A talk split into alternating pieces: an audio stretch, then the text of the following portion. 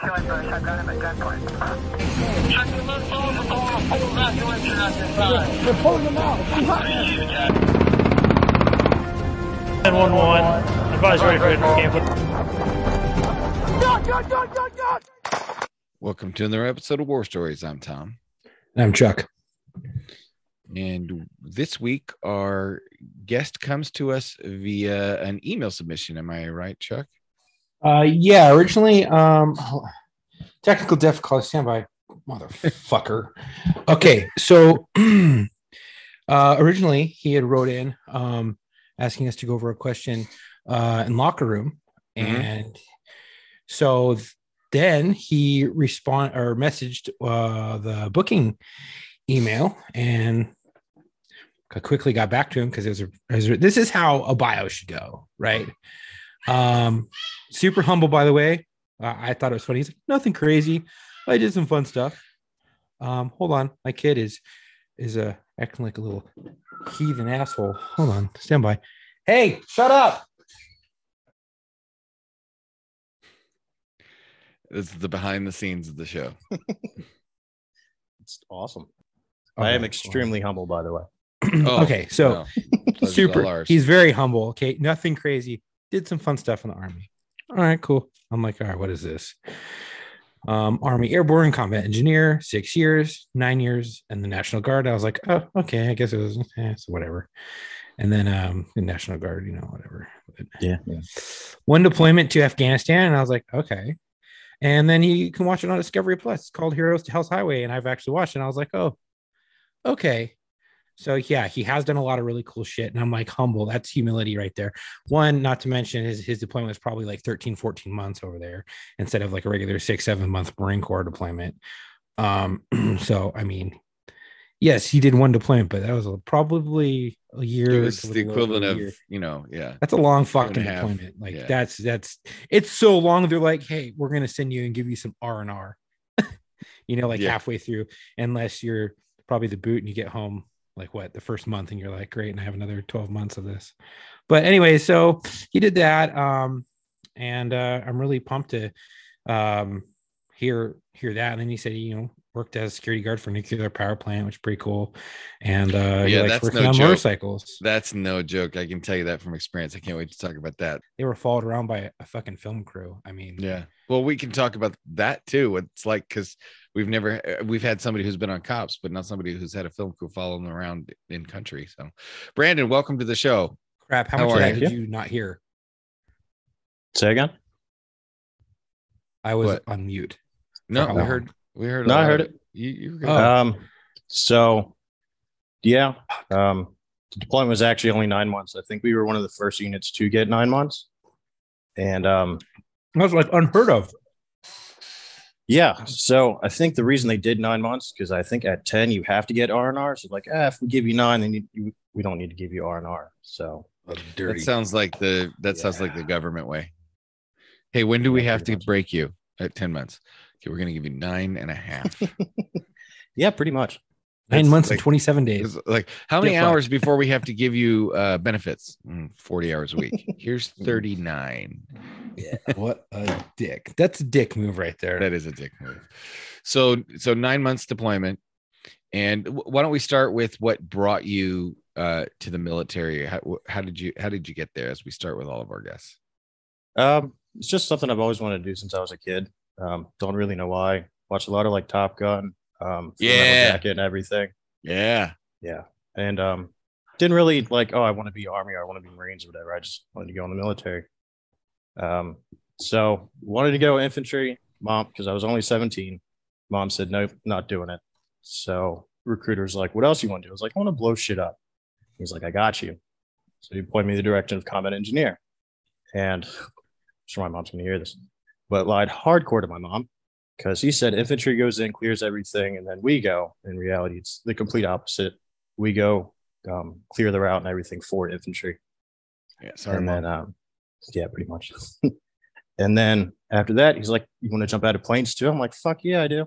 He signed me up for airborne, and then um, yeah, did all that training.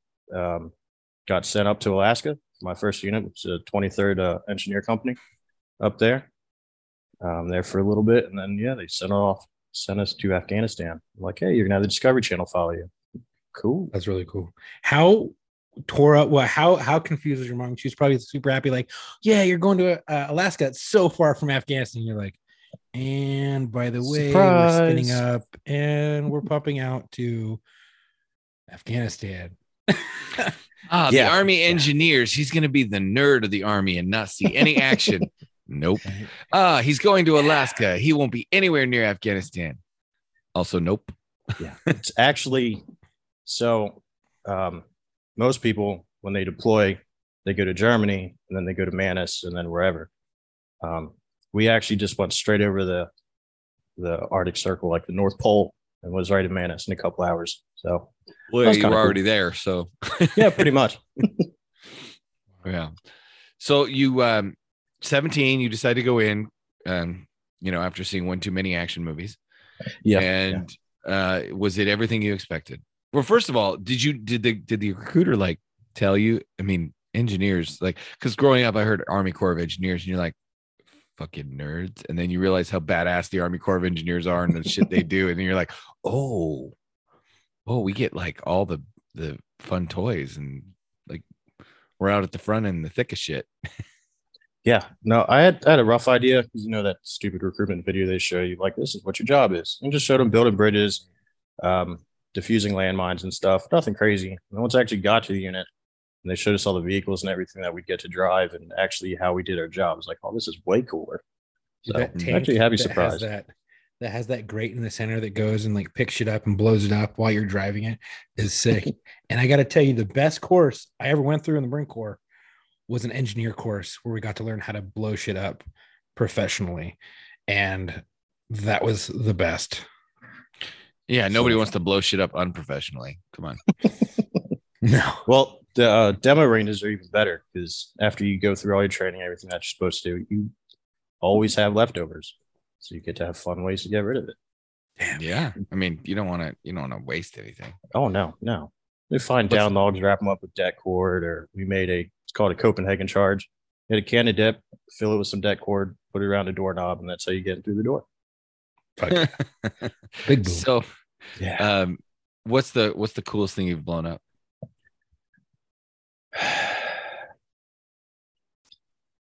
I don't.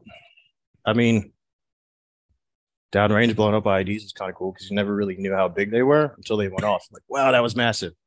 So that was kind of cool, but I mean, nothing like too crazy. I saw a video. It was one of my favorite videos. It's set to IEDs. yeah, right. It's set to an AFI song, and uh, a buddy of mine brought it home and showed it to me. And it was a guy who it, you guys may have seen it. it. It was making the rounds for a while. It was a guy who was driving towards uh, an uh, Iraqi police checkpoint where the U.S. military had backed him up, and he was coming at a high rate of speed, and they were getting ready to engage him. And then dumb shit loses control of his little Daihatsu or whatever the shit hatchback they were driving in Iraq and rolls it. And then it lands on its wheels, but he he's all fucked up from that the the crash and the steering wheel ends up pinning his leg down. So he needs to be extricated from the vehicle. But at this point, they're like, what the hell? So they send Johnny Five out and um the camera footage then switches to Johnny Five's camera, and they Johnny Five gets up, and there's this dude, and he's all stressed out, sitting in the car, and they see a, a fucking detonator in his hand, and then they send Johnny Five back, you know, to look in the ha- back of the hatchback, and there's a just a massive IED of uh, uh, unexploded ordnance and propane tanks and all kinds of shit, dude. Kitchen sink, it was crazy. And then they bring Johnny Five back and get a little aluminum box. and Johnny Five goes out and sets the aluminum box right under his seat of his hatchback. And they detonate him without detonating the IED. And then they collect the IED and they go detonate that out on the range. And it like it it was almost merciful because the the IED just, you know, kind of poof, he was gone, but he was still intact when that or or the the aluminum box when the IED was set off, it was like massive, huge. Like, dude, did he? What, what was he trying to blow up? Those things are insane. Some of the explosives that they can create. And it just made me think about it when you said you had no idea how big it was going to be because they set this thing off and we're like, holy shit, that was huge. Yeah, they're people think they're dumb, but they are extremely smart. They know how to blow some shit up. yeah. Yeah. They, they rival any redneck. I mean, they're, you know, they're, they are the Middle Eastern rednecks, really. Like Yeah. everyone's, everyone's armed.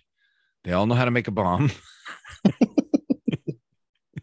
oh, they all got the beards. Yeah, yeah.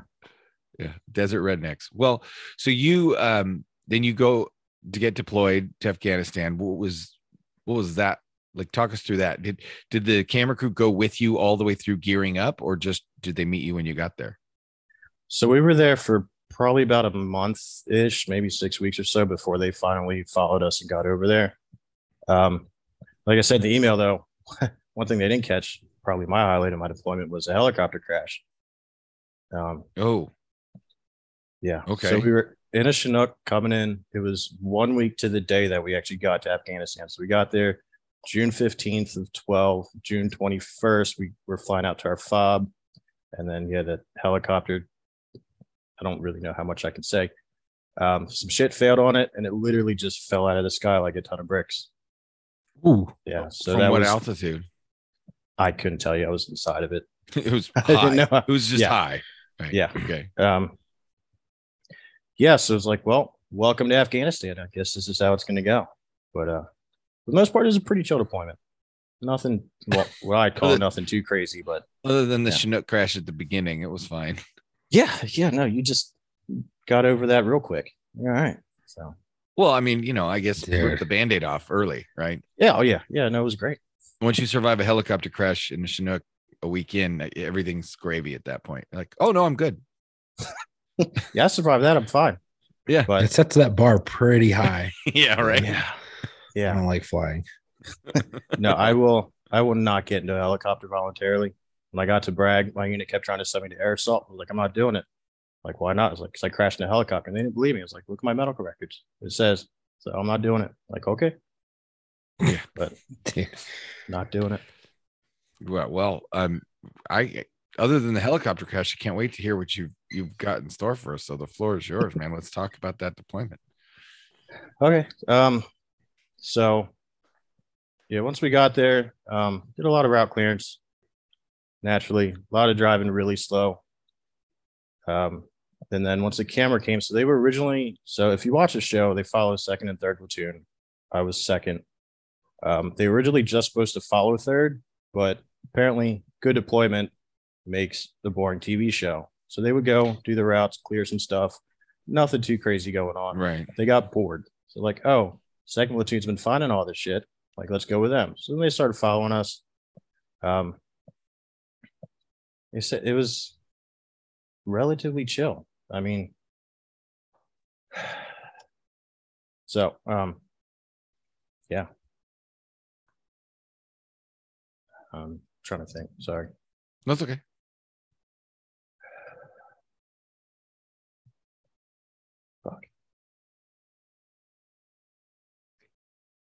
So if you watch the show, because um, it air it aired while we were still downrange.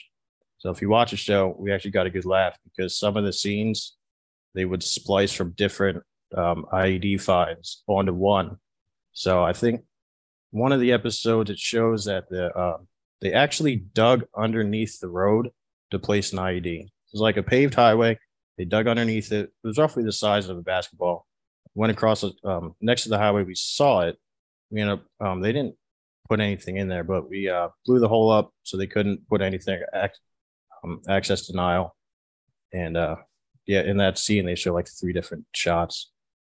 It was kind of, of fun. different different stuff Yeah. Yeah. So if you watch and you pay TV close for you. attention, you'll see that, yeah, they did some shady shit. I guess kind of shady, but one thing that stands out with them because they were they were stupid. I mean, they're civilians, uh, not really trained for that. But we went on mission. I want to. It might be even be the first episode in that show. Um, the LT's truck hit like an AP mine or like some uh, rebar or something, pop the tire. And so we had, once we cleared off the area, got everybody out of that truck into their respective trucks, the cameraman, who his job is to hold the camera, realized he left his camera in the down vehicle. It's like, hey, can I go back and get it? We're like, no, jackass, there's IEDs all over the ground. You can't just get out of the truck and run and get it. You should have, yeah. It's just stupid shit like that. So they blew up a camera. Or you guys blew up a camera? No, no, the cameraman left his camera in the truck that was down from the AP mine, Oh, Oh, got transferred to another truck and wanted to go back and get it. Like, no, that's not how this works. so were was your family at home watching your deployment? Yeah, pretty much. They were watching it while I was still over there. Wow, that's got to be a. Did like did you hear from them about it? Were they? Yeah, they just thought it was all cool. Um, like, yeah, we saw you. So in the back of my head, I have like some blonde spots. So that's how they always pick me out. Like, oh, there's the spots. Found them. But you know, it was definitely a shock to my mom, who, like I said, thought infantry went in and cleared the way, and here we are, essentially in front of them. You're like, oops. Oh well. Yeah, surprise. Sorry, mom. You're not. You're not the first person a recruiter lied to, mom. Yeah, how many? So- how many IEDs did you do? Like clear? Yeah. like through the whole deployment. Yeah. Um, god damn. But I guess probably at least fifty or so. Well, that's a good amount. Yeah. Any of them daisy chained? Yeah. Fifty over a nine month period. That's That's a good amount. Yeah. Well, we went out just about every day. So, and um, yeah, so there was one daisy chains. They actually went over this in the show. So there was one right out, right outside of our fob. Like it's our fob, like a quarter mile to the main highway, and they put it right there. So we went out there, cleared it, and then as we were clearing that, we found a secondary IED that they apparently didn't see. One reason we saw it, so they have these giant white blimps over there they use to see everything. Well, I would love to shake this motherfucker's hand, but apparently somebody told the na- the um the Afghanis over there that these are mind control devices. So, so whenever the blimp was up, because you'd have to take it down for like inclement weather and everything. So whenever whenever it was up, that's when they would do stuff. Because I guess kind of like an fu to the man, like, oh, we don't need your shit, but we would catch them every time. Right. They really are desert rednecks. Yeah, yeah, no, they're not smart. But I would love to shake that dude's hand that told him. Wow. yeah. So going out every day, what was the craziest thing that you you encountered? I mean, you guys had a film crew following you. Yeah, um, it would definitely be the drivers. So you'd get these, they'd be the shit that they would stack on top of those buses. They're like giant Greyhound buses, but they'd be rolling around with like two, three cars on top. Don't know how they got them up there, but there would be cars on top of the Greyhound buses, and they would drive them like 100 miles an hour, like right past a convoy. Yes, that was definitely culture shock just seeing the way they drive. And how, how, like, do they? Is it just you stay the fuck out of the way? Yeah, I mean they're because we said route clearance not very fast, so we're going relatively slow, but they did not care. And if there's no room on the road, they would go on the dirt road next to it. Like fuck you, we're going wherever we got to go. So, I guess they're like, this is our this is our hood. You know, we we don't give a shit. Yeah. They and they probably know where to drive to avoid that stuff because they help put it there. uh, I would not doubt it at all. So Just follow him. yeah, exactly. Like yeah, we're safe. Just our job is done. So now, what are the typical? We talk about the tank with the grate that clears the IEDs. When those things go off, right? You hit one, it goes off. Whatever. What's that like in there? Like, you know, I can't. I can't imagine it's it's too pleasant, and it's kind of, you know, a bit of a unpleasant surprise. Um, I personally have never been blown up, so I couldn't like say for sure. But the way they're built, with our deployment, we were extremely lucky. We didn't lose anybody. Um, Oh, wow. So they were built built very strong. Like that V-shaped hull is a game changer. So when the blast comes up, it just goes whoop, right out the side. Um, and especially with the Huskies. So they're your single man cabs in the front that have the GPR and everything. The way they built those is you can just take the cab off of the frame, like it's got the wheels and everything, and just put it on something else. They're they're essentially meant to be blown up and changed out. Wow. Wow. Okay. I mean, it's like uh like Legos, but Yeah, like multi-million dollar Legos. modular, yeah. modular, like you know, replaceable parts. But it's crazy that we've gotten to that point technology wise. I remember when the tanks with the active armor were first, you know, coming out and they would explode out to try and repel the incoming rounds and stuff like like that kind of level of sophistication. It's just crazy. And, and I mean, the engineers, you guys are at the at the front of all the cool toys, aren't you? I mean, they you guys Yeah, for the most part. I mean, well, anything that's supposed to blow you up, we got that. I'm like, yeah, try this. You should be good. All right, we got you. So you and EOD worked hand in hand, right? Yeah, so we can BIP or blow in place um, up to a certain size charge, and then after that, we do have to call EOD. But um, yeah, there has been a couple times we had to wait for him, so that was like an all day just waiting for EOD to get out there. In theater. Yeah. Yeah, in theater. What was that like? Like, what'd you find? f- so we were going down highway one. We weren't even like trying to do deliberate route clearance. We were just going to another fob. So um, in that show during that time we did a lot of work with the british and the danish and everything. So we would just go to their fob stay the night and then go out to wherever they were doing to help them out. So we were just headed out there and it was i think our max is one one five five so i think it's like two or three 155 just on the side of the road that we found. So yeah, I had to call them. Was it that's an wired? EOD. Yeah. So when I was going there, it was a lot of RCIEDs, your radio controlled. Um, the one I actually found was an RCIED. Just had an antenna sticking up next, um, right next to this old poppy field. Had just one poppy plant with an antenna wrapped around it. When we dug it up, it was probably about two fire extinguishers with the bottom cut off full of HME, homemade explosives. That was a big one. But yeah, Yeah. And that's obviously EOD. Do they do they blow that in place or do they take that away or no, we bipped that. how big was that? Oh, it was nice. It was a good one. um, Blew half the in your poppy field chest? away. yeah. Well, it's because those vehicles are supposed to be airtight, but every time a blast goes off, you just see air and dust come out from every crevice. It was crazy. And oh, on um the one that was in front of the base. So it was actually an ANA. So we were waiting for EOD for that one. 'cause like I said, we found the two. Well, one of the ANA picks up one of the charges, just grabs it off the ground, and just starts carrying it to us. Like, no, no, no, no, no, buddy. What are you Mm. doing? Like, you got just put that back. So he's like, okay. So he takes it, puts it in the back of his truck, which I think was like a Toyota Hilux or something, just drives away. Like, Whoa, where's that guy going? So Is it- well, if you don't want it, I'm going to take it. yeah, still good. We'll use it I later. have a I have a tree stump to get rid of. I, I can't. he's, you got a VBIED just rolling down the fucking the highway. What the fuck are you doing, dude? Not smart. no, no. So what's the most what's the most fun you had over there? I mean, obviously, you know, like everybody likes to downplay. Yeah, you know, we found a bunch of like you're like, yeah, we found like 50 IDs. Yeah, we blow some big shit up. Right? What what sticks out to you as like, okay, f- dude, this was the best. Like,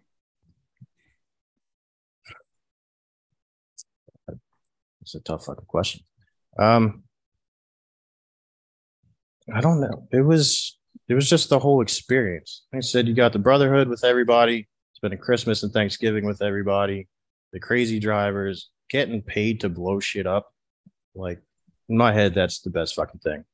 Um, it's just the whole thing. yeah, your you just your whole experience. So you you really didn't hate your deployment. You kind of No, I loved it. That's Yeah. one of the reasons I got out was because everything was winding down. and nobody was deploying. So I was like, fuck this. I signed up to do shit. Now I'm just picking up cigarette butts in the parking lot. Like I'm out later. That, that's that, you're like I was picking up IEDs. Now I'm picking up cigarette butts. Yeah, bullshit. Did you get to did you get to build anything cool? No, we were not that kind of engineer. Uh, we just strictly route clearance, blow shit up. Some um yeah, some breaching rounds like at the range and shit. so they Oh. showed you uh they showed you all these cool videos of engineers building stuff, and they were like, "Yeah, but that's not you." Yeah, pretty much. I think we built one bridge in basic. Like, oh, we showed you. Now, bye. So, like, okay. But I'm fine with that. And you got your airborne tab, and then got in a helicopter crash and said, "Fuck that." Yeah, like planes don't freak me out. It's just helicopters. I have 26 jumps, which would be higher, but I have a lot of scratches. Um, yeah, I love jumping. Did you ever get to the point where you get to pack your own chute, or was it just strictly uh, static? No, it was strictly static. That was like for the riggers and everything. I mean, I did do one down in Orlando when I lived down there, so free fall. But as far as the army wise, it was all static line. Oh, so your your free fall jump was a civilian jump. Yeah. How does that work when you're there? Because I know with with a lot of uh these schools, like you have to do a tandem if it's just a one time thing. But if you want to actually skydive uh, by yourself, you have to go through multiple jumps, like classes, all that kind of stuff. So how does that work when you have like Army airborne certification static jumps? Do you still have to go through all the classes and stuff like that? From what I understand, yes. There's one part, I think it's like ground training or something. There's one part that because you're airborne, you don't have to do. So it, you don't have to take all the classes, but you do have to do most of them. Because when you jump static line, everything's pulled for you. You just hang on and hope your chute opens. Yeah, yeah, Yeah. it's just, it's all in the army's hands at that point. Yeah, yeah, which is quite frightening. I had one time when I probably should have pulled my reserve, but I didn't. And I looked down and I'm much lower than everybody. It was like, fuck, I should have pulled my reserve. But yeah. But it opened and yeah, Really it's slow. all good. yeah, yeah, really slow. Ever see any like? Because you, I always see those crazy videos on Facebook, YouTube, Instagram, like the army jumping in and like just in training and stuff. And uh, one dude hit a fucking billboard, the other one hit a house, the other, you know, like all this crazy shit. And then you always see the tag at the end. This isn't service connected, or your knees aren't, or your back isn't service connected, Oh or my whatever. You know, for for guys that did shit like that. Have you ever seen any of those crazy like mishaps where you're like, oh shit, that was gnarly? Yeah. So I want to say because we did a jump for German jump wings, and I don't know why, but so we would go to the DZ, we would um, get geared up and everything, load up on the plane there. It would take off, and just throughout the day, they were getting closer and closer to the trees. By the end of the day, I think we had one dude land on some bleachers, and then like two or three people land in the trees, and they were stuck up there. And they're just all day getting closer and closer to it. Like, Uh, they all okay, right? Yeah, no, everybody was fine. I mean, we get training on if we get stuck Yeah, on the getting trees. how hang harness syndrome, no big deal. Yeah. Well, yeah, It's like that guy in uh there's a the church in in France has like a monument to him and he's he's immortalized in a movie, I think The Longest Day, but he was a paratrooper on D-Day and his parachute he landed basically hooked on the steeple of a church. So he's hanging on the side of a building like during D-Day. Just hey guys, I'm kind of stuck up here. Anyone want to help me out? You know? Yeah, there's no way of getting down from that one. Yeah, I mean, uh, you're talking about trees. You know, okay, at least with the tree you have a fighting chance, but uh, it it's a famous. I, I can't remember what the the dude's name is, but um, he was uh, stuck to the church, and I don't even know for how long, but um, it it was immortalized. Uh, It was 82nd Airborne, and so he, I think he pretended to be dead for two hours, just because like the Germans were walking around. Just- they took him prisoner and, and all that and and but it, it's just it's one of those things where like worst case scenario is you know mm, I bet those two hours felt forever. oh my god i can't even imagine unless he fell asleep and then it was easy to play, play dead. But As long as he doesn't snore. Yeah, so, soldiers can play dead anywhere, right? They, they can fall asleep just about anywhere. I wish I still had that skill. Yeah, you do kind of lose. Like I, I, I used to be able to like, as a cop, you can like pick and choose. You're like, okay, I need a power nap, and then you go home and you power nap. But when you need to like sleep, sleep, you're like, oh, I'm off duty. I can go to sleep. Nope, not happening. Yeah, Yeah. on the jumps in the plane was the best sleep I ever got. Just the rumbling from the motors and that like that constant white noise. Slept so good. and then until you got that wake up call, get the fuck out. Yeah, pretty much. Well, I think a lot of it when you're like, oh, you're in the military, you can sleep anywhere. You're like, yeah, but I was also getting up at two and three in the morning, Yeah, going and doing movements, and then yeah, by like noon, 10 o'clock, noon, you're like, fuck, you're just sitting down, your your your pack's on the ground, and then you put your Kevlar behind you and you're like rested back like this, and you're like, all right, cool. And you just pass out and people take photographs like they can sleep anywhere. Or you're sleeping on a bus. You're like, yeah, but that's because we've been up since two or three doing fucking movements and getting our gear and doing other bullshit. And yeah. It wasn't so much the 12 sleep hours as before that. passing out. Yeah, right, Yeah. right. Did you prefer doing the engineer stuff or doing the airborne stuff?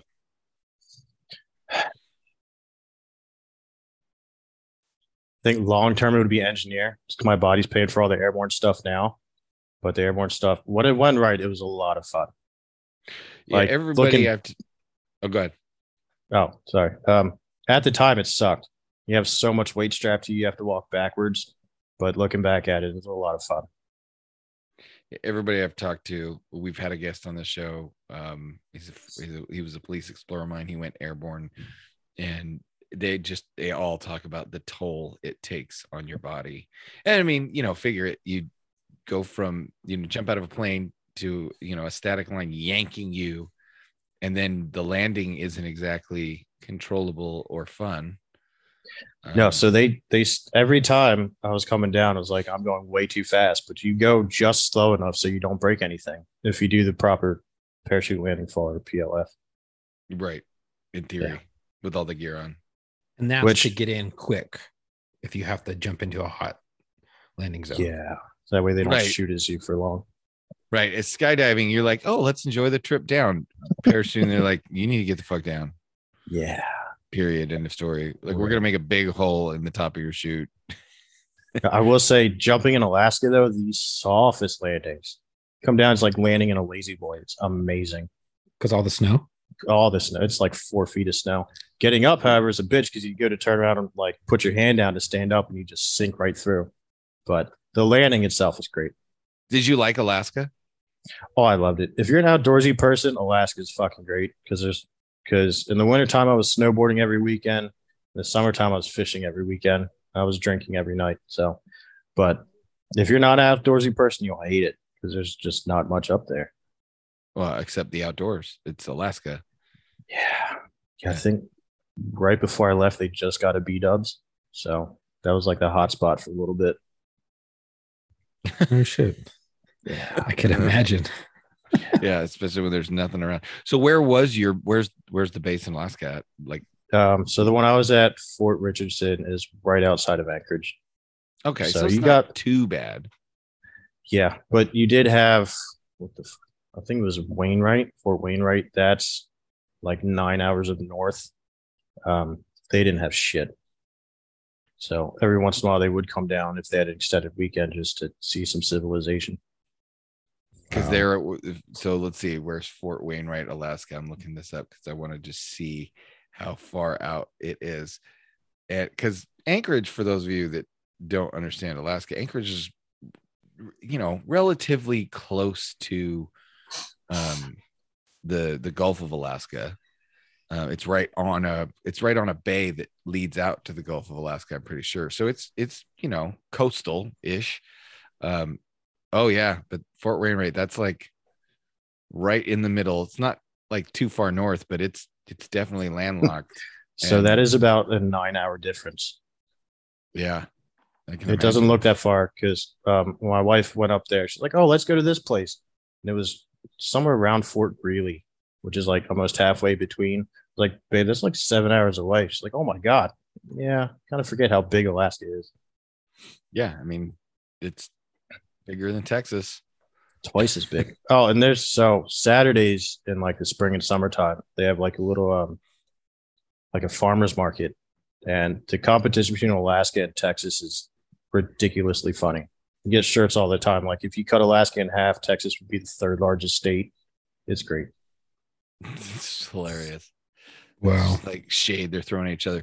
So when you were deployed, um, you're not from Alaska, obviously, but you were de- you're stationed there, and then when you get done, um, you go back to Alaska, and or did you get sent somewhere else? So um, when I got back, went to Alaska. I was there um, for about another three months, and I went to Fort Bragg, North Carolina, and then I was there until I was done. And that's where you were picking cigarette butts up. Yeah, yeah, that was great. So when you're as an engineer, you're out there, you're you're ahead of the infantry. Do you guys get the brunt of the you know Haji attacks, the the insurgents coming after you, or do they see how heavily armored your vehicles are and not even bother? Like, how does that work for you guys as far as being like not the tip of the spear, but you're being the the the the part of the spear that like goes ahead of the tip? Um, so for us personally, they didn't really fuck with us. Um, I don't know if it's because they saw because we, I think it was like 10, 12 vehicles deep. So we're not like a small unit going down the highway. right. Um, we did have some big ones like the Buffalo, um, which is the, I want to say probably the biggest wheeled vehicle in the army. Um, they enjoyed targeting that one. So when I talk, so that was the second deployment that unit's been on. Um, when I talked to guys that were on the first one, apparently they found a picture of the buffalo and they thought it was like three rows of guys just sitting on each other. They didn't realize that it's not that many people. So they would target the buffalo a lot. yeah, because it's only like Um, six guys in there, right? Yeah, roughly. Yeah. and it, it's but not- I mean, it's huge. Yeah. but there's it's not really target rich. No, and it's so big, especially with that V-shaped hull, that you it's going to take a lot to take it out. But they Yeah, it's a love personnel carrier, Yeah. kind of. Um, you know, three three axles. Yeah, Yes. I had a. But but we it's call it something different for that. A little bit. So the Buffalo's sole purpose, um, as you said, you saw the show. It's just to get rid of the IEDs. It's got the fork on there to look for them. Um, you can pick them up with that if you really wanted to. Um, yeah, It's a really big Tonka truck with a pitchfork on it. yeah. Like, if you don't understand like what it it's it really is like a giant truck, like Yeah. giant truck with these massive like massively thick windows all around so you can see, and then it's got a big like reticulating arm with a with a freaking Camera. pitchfork on it and a camera, Yeah. and you just dig. No, is it one of those things where you does that that doesn't go first like that big uh the big one with the the grate on the front of it goes first right how does that work So first is the Husky. So we rolled two Huskies up front. That's your single seater. That's got the GPR. Um, they find a lot of the ones that are dug in, and then after that, it's usually the mine rollers. So it's the RGs that have just wheels in front of them that they go over the pressure plates or anything. They get blown up. Their whole purpose is get blown up first, so that way the truck doesn't. Mhm. And then after that, it's usually everybody else. So you guys had a little bit different than the Marine Corps because the Marine Corps we had when I was able to see it and then we watched it do some trainings. It looks like an M1 Abrams tank, um, and it, it almost identical, but it, but in the front has this weird like grate thing, and then it has uh, when it goes through and it you know deems it safe. It's as it's going, it's shooting down stakes to let you know, hey, this has been cleared. This is a fucking road that we've cleared and you can travel on it, right? Um, for everyone behind you. And uh, as opposed to just being like, I think that's where their tires were or their tracks were. And it was a track based vehicle, not wheels, right? So that was, you know, one of the things that the Marine Corps had. And, um, but did you guys have something similar to that? Or is it just all the the wheeled vehicle? Because I know I know you guys like wheeled vehicles like the Bradley and stuff like that. But did you guys have something similar to that little tank like thing? So I want to say yes, but I think that was before my time. Um, because I've heard like um my squad leader, platoon sergeant, and everything talking about it. It was called an ace. So I wanted it did it had the plow on the front so you could do some digging, and then it had some um, launchers on the side for like smoke grenades and everything. But that was a little bit before my time. We were mainly wheeled vehicles. Um, we were also a light engineer. You had your, I guess, heavy. Um, they used a lot of the Bradleys and everything. So So we were, Wow. being in the being in the army and playing with all the cool toys, I have to ask because you've worked at a nuclear power plant. Where did you get to play with cooler toys? well, oh, definitely the army. yeah, Definitely. Yeah. because some of those some of the guys at the nuke plants, they I mean, I don't know if you're still bound not to talk about some of that stuff for security issues because I've known some guys that have worked security gigs at our local nuclear power plant in Cali, and that's there's some no shit like training, no shit equipment. It's that job's not a joke. No. Um, as far as equipment wise, we didn't have anything really crazy. Um, it's funny, just people think what we have, like they think we have like surface to air missiles and like all this random shit. Like, okay, you want to think that. Um, No, but you got like Barrett's, right? Our we our guys had Barrett's. They had um all all all kinds of cool toys if they needed to take somebody out. I don't know Ah, how much I can say. Uh, ah, you got me on see? that one. okay. Yeah, there you go. Um, We had some cool shit. Yeah, Yeah. He had some cool shit. Right, exactly. Um, no, the training was great because there was a lot of a lot of your ex-military. A lot of, um, one guy was ex-SWAT, um, and just people that have been in the firearms industry a lot. Um, they did they were pretty much in charge of the training, so we got some pretty cool training. Um, and it's much harder, much harder to get on a nuclear plant than it is military base. It's kind of odd, but yeah, you're not getting on a nuclear power plant if they don't want you. No, Yeah. like like there's a couple of different kinds of places like a military research facility like like a rocketdyne you know one of those kind of places when they like there's one um i stumbled onto as a teenager up in the hills above los angeles that you you i mean i don't know if it's there anymore but we were out driving around looking for a you know a spot to chill out and look over the the, the whole valley. And uh, we ended up at this fence and these guys these heavily armed dudes come out of this little shack on this dirt road and they're like you need to turn the fuck around right now. And they're like pointing guns at us and shit. We're like what? What do we do? They're like you need to turn the fuck around right now. They could see we were dumb kids and they're like this is a this is a facility. And then my buddy's like oh that's the rocketdyne. Like that's they they test like top secret shit up there. And then a buddy of mine worked for a nuclear power plant. I won't say which one but um there's very few in California, so you could probably figure out it's a 50 50 shot, I think. um, but he, you know, this is like they they train for some shit and they prepare for some shit and they lock that place down. And if you want to get a security job that is worthy of your military credentials, or if you just want to find a security job where you get top notch, you know, weapons and tactics training, you can't beat working at a nuclear power plant and and it pays pretty well too like the pay was amazing. So in three years, you topped out. I think the top out rate is 36 and change an hour. You got that in three years. However, Yeah. the reason I left is because I was there six days a week working 12s. Like I'm not, Ooh. and I got a eight week year old or eight week old now. So I was like, I'm gonna miss a lot of time with her. Like I can't. I got to find something else. Now was that because they were short staffed Yes. So I started right before COVID. And then they were doing a hiring freeze. And then just, it was just a high turnover, people leaving security to go elsewhere in the plant or just retiring or whatever it is. And they just wouldn't hire anybody. So we got extremely short staffed. But It's weird. Like, I heard some crazy shit during COVID, but like I don't understand why you would be in a hiring freeze during COVID because you still have to protect vital vital um stuff, you know.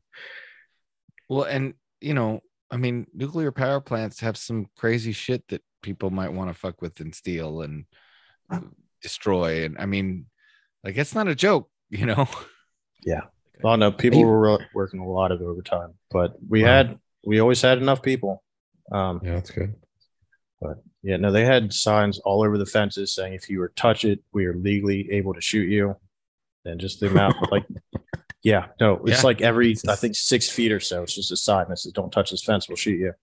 Right. And we could. Yeah, you Yeah, guys are regulated by the Department of Energy, obviously. right? Do you have to wanna go say- through security checks from them? Yes. So it was the NRC, Nuclear Regulatory Committee.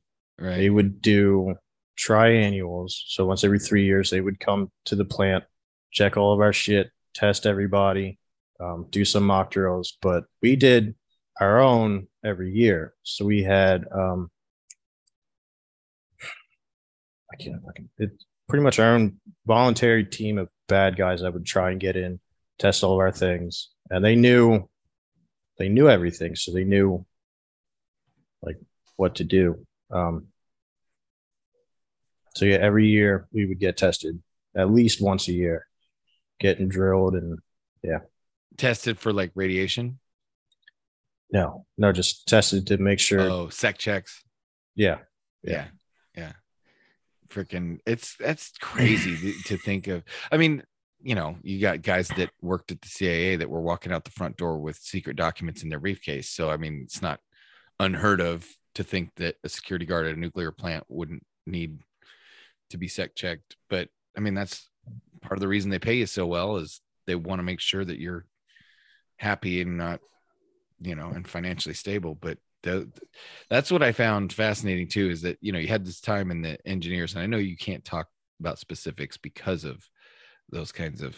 it's it's funny you can talk more about your time blowing up shit in the military than you can talk about, you know, standing a post for a nuclear power plant. Yeah, yeah. So, if you guys, like I said, if you guys want a, an interesting gig, that's that's a hundred percent an interesting gig. Um, and and I started like, look what happened. I started asking Brandon questions, and he's like, um, I don't, I can't talk about that. I don't think I can. You won't make it if you try to come on here. Yeah, yeah, exactly. the, the funny thing is, is that I was scattering my, we were trying to scatter my uncle's ashes. Uh, I don't remember when it was. Um, but it was, uh, just before 2012, or it was, yeah, just before 2012. So probably end of 2011, maybe very beginning of 2012 in San Luis, in San Jose, there is a lighthouse, right? Back in the day, they used to, you know, go up there and walk around my uncle and, you know, stuff like that. And my dad, I think, went up there a couple times and it was fine.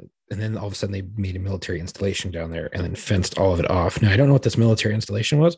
We're like, yeah, let's hike up this fucking hill and try to go around the fence to get to where the lighthouse was. Made it about halfway up that hill, and fucking police were down there going, uh-uh, what are you doing?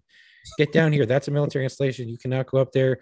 They fucking got guns and shit. Like, and I don't know who the fuck called because there was no cops around and it was the it was the harbor police that that came over and so i don't know if the we were probably being watched by the people up there on the fence because it was pretty up there and they were probably like hey we have people coming up we need police now or we're gonna have to fucking do some Did they have mind Shit. control blimps? no that is fucking it's just it's just funny like those places are a big no-no and you know you will get hurt if you go and try to fuck with those places like you see those this people i don't know on instagram i, for, I forget there's some explorer page but um they always go and fuck with area 51 Ugh, that's just dumb. And i'm like, Sounds like, a great idea. you're gonna get fucking smoked. And then he's like, there's a place that is um on public land that's Yeah. associated with Area 51. And there's the same white buses that drop people off. They're all blacked out windows. And then they show videos of it. And they're like, let's go drive through. It's on public land. They can't hurt us. And they go and try to drive through. And then there's just military dudes just staring at them like, what the fuck are you doing? Yeah. But they never get out of their vehicle. And I'm like, bro, you are playing with fire. There's going to be a day where you stop Yeah. uploading and disappear. Yeah. They're like, That's, we're tired. that's of definitely a fuck idiots." around, find out. Oh, 100%. Like you don't don't fuck with don't fuck with the military when it comes to their toys, right? Like like I have a book that is hilarious and I I there's a second there's a sequel to it that I want to buy, but it says the title of the book is I could tell you, but then you would have to be destroyed by me.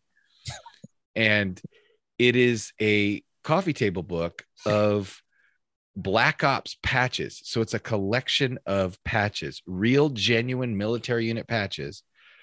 And they have a photograph of the patch on one page. And then on the opposite page, they have a description of what the patch is from, what the stuff on it, in, you know, signifies, and all that kind of stuff. Then they have some patches where, like, here's the patch, here's what's on it. We don't know what it's for.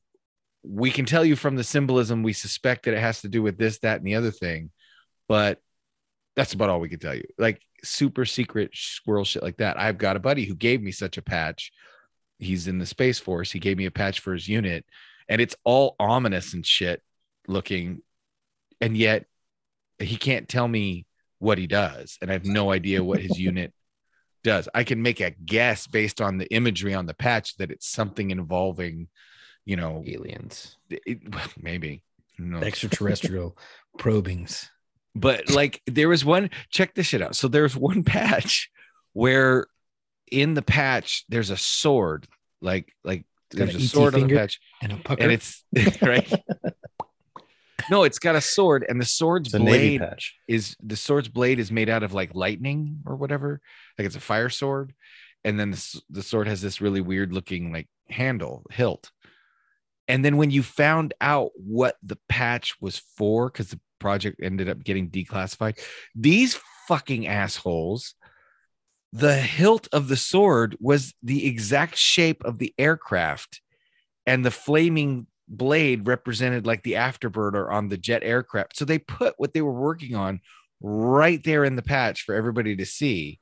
Is that F fifteen? No, no, it was some weird ass experimental jet. I'll, I'll maybe see if I can dig up the book and, and post a picture of the patch, but it was it's literally like when you look up the jet that got declassified, it's this weird, you know, jet that had like angles on the front and angles on the back, and it was kind of a rocket, and it was just the weirdest thing. But it was like that's pretty ballsy to put, you know, put the actual airframe on the patch, but there was like whatever, fuck it, we're the military, we can do whatever we want, Hidden in plain sight. right? So it's just funny to me that you, I I find it amusing. I've worked with guys that are on police departments that retire, go to work at nuclear power plants, and they can't talk about it. Like these motherfuckers wouldn't shut up when they're working the road, you know, working cases, and now they're a plant. I, can't say anything. Yeah. Which is crazy going through training because we were waiting for the background checks for everybody. And like, well, we tell you stuff, but not really sure because you all haven't passed your background checks quite fully yet. So it's a lot of silence in the classroom. Yeah. What are we gonna learn today? Um, I don't know. How much do you guys? how much clearance do you guys have? Yeah, exactly. Yeah. Yeah. What what can you at least say what level of clearance you had to have to work there? So it was all it was all in house. Like I know with most security guards, you need like a certain um, certification, everything. This one was Mhm. all in house. So as long as you passed your background check, and I think it was an FBI background check too, like some other shit like that, then uh, you were privy to know the information. Oh, so it was all in, it was it was not government clearance necessarily. It was clearance for that facility. And did that cross Paul like did you ever get loaned out to any other facilities? Did you or was it just nope, you're here, that's it? You know, it's pretty much you're you're there. That's that's it. Um, I mean, every once in a while, we get pulled to go to another nuclear plant down the coast and help out with like um, checking vehicles or like doing other shit like that. But yeah, for the most part, you were there. Well, that's I- Cool. From the engineers to a nuclear power plant, you've certainly been able to play with some cool shit. On one on one job, you want to see things blow up. On the other job, the last thing you want to do is have something blow up. Yeah, yeah. Shit. I mean, I, I guess fuck with went, people I all the time though. To tell them if you don't see anything coming out of the smokestack, then just run. It really, is, it's fine. But it's just fun to fuck with people. Yeah well people don't truly understand nuclear power at all I, I i've come to find out Um, Yeah, but That's the best part of it, though. That's why you can fuck with them because they don't know. yeah, they, they envision it's like some like like they don't even know how a nuclear reactor works. It's basically a giant steam turbine. Yeah, And Pretty much. it's. Fucking science happens, water spins some shit, and now Yep. you have power. Like the, it's it's the generation of heat that really is the dangerous part, and the rest of it is just a fucking steam turbine. Yeah. you know. So it's pretty crazy. Uh, but I always think of like Chernobyl. Did you watch that HBO show? Yes. To freak you out a Yes, little bit.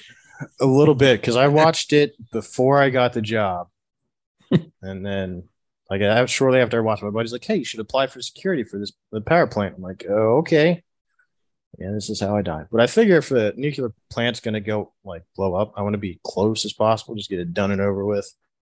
Yeah, you don't want to have that slow, painful No. radiation death. You just want to get incinerated instantly. Yeah, just push me out of my misery. Yeah, Yeah, if you're gonna get nuked, like it's better to be at ground zero than to be a couple miles away and just have your skin slough off over a couple of weeks. Like, it's, Oh my Yeah. God. Jesus. yeah, Well, it, uh, a couple of our checks when they're doing, especially during outages when they're refueling everything, you could actually see the glow from the the fucking rods, like in the in all the tanks and everything. It was really cool. I mean, it would be cool, like in that weird doomsday kind of a. Man, I don't want to fuck with any of that. Yeah, it's like that could kill me. All right. All right, It's like the Homer Simpson thing now. where he's like holding it. yeah. right on. Well, Brandon, we appreciate you coming on. Do, um, you have a dedication for uh, for this episode? Yeah. So um, so like I said, during my deployment, didn't lose anybody. It's a great deployment. Um, had some other stuff happen. Um, maybe we can get to that later. Um, but so when I got back, lost three brothers. One was due to a drowning. Um, his name was Merriweather. One hung himself. I don't Ugh. really know if I want to say his name. Um, and then one was a slow. I his liver failed because he was drinking too much. So to me, that's kind of like taking the slow way. So this dedicated just to no more 22 a day. Like Right. if you if you need somebody, reach out. One thing I can't stand, I fucking hate this. When you see somebody kind of like struggling on Facebook, throwing those hints up, you just see all the comments, say reach out to me. Like, look, motherfucker, if they wanted to reach out to you, they fucking would have. Take the time, call them, message them, do something, reach out to them. I can't stand that shit. Yeah, But- it, it- yeah. Uh, That's the word. One of the worst things we can do is assume somebody else is taking care of it, or we, you know, feel uncomfortable. We don't know how to reach out. We just say, he, like, uh, what's um. I always relate things to movies. Anybody that's listened to the show for any length of time, but I remember there's one movie. A guy gets it doesn't matter what, but he he gets this shit beat out of him, his face falling off, whatever, and he's like, fucking talk to him. And the guy's like, "What do you want me to say?" You know, he's because he's a bloody mess. And he goes, "It's Jim. God damn it, talk to him, right? Like this is your fucking friend. It doesn't matter that he- he's beat to a pulp. It's still your friend, right? If it doesn't matter that your buddy's struggling, I mean, it matters, but it doesn't matter in the scheme of like, how do you talk to him? It's your fucking buddy. You just call him, and be like, "What's up, fucker?" Like, how Yeah. about that? We should start our own nonprofit called "What's Up, Fucker." I'd be down with that.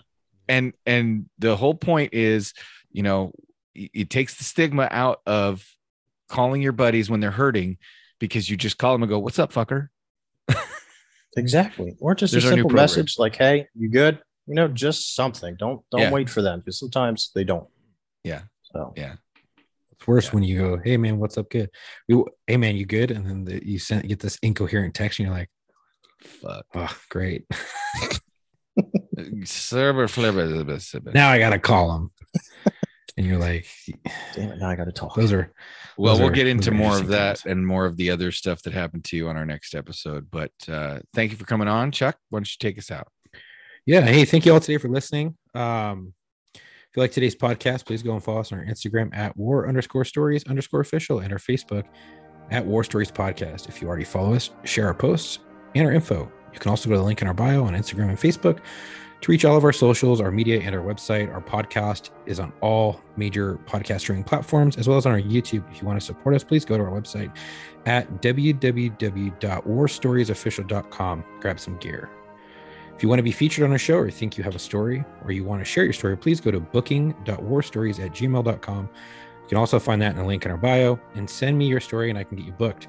We're looking for law enforcement, corrections, dispatchers, fire medics, and veterans. If you have a friend who you think would be a great fit, let them know about us and give them our booking email. Again, thank you for the support and stay safe. Right. And uh, Brandon, we'll talk to you shortly on our on our part two to talk about some of the other stuff that you've had going on. Um, and for the rest of you, until our next episode, come home with your shield or on it.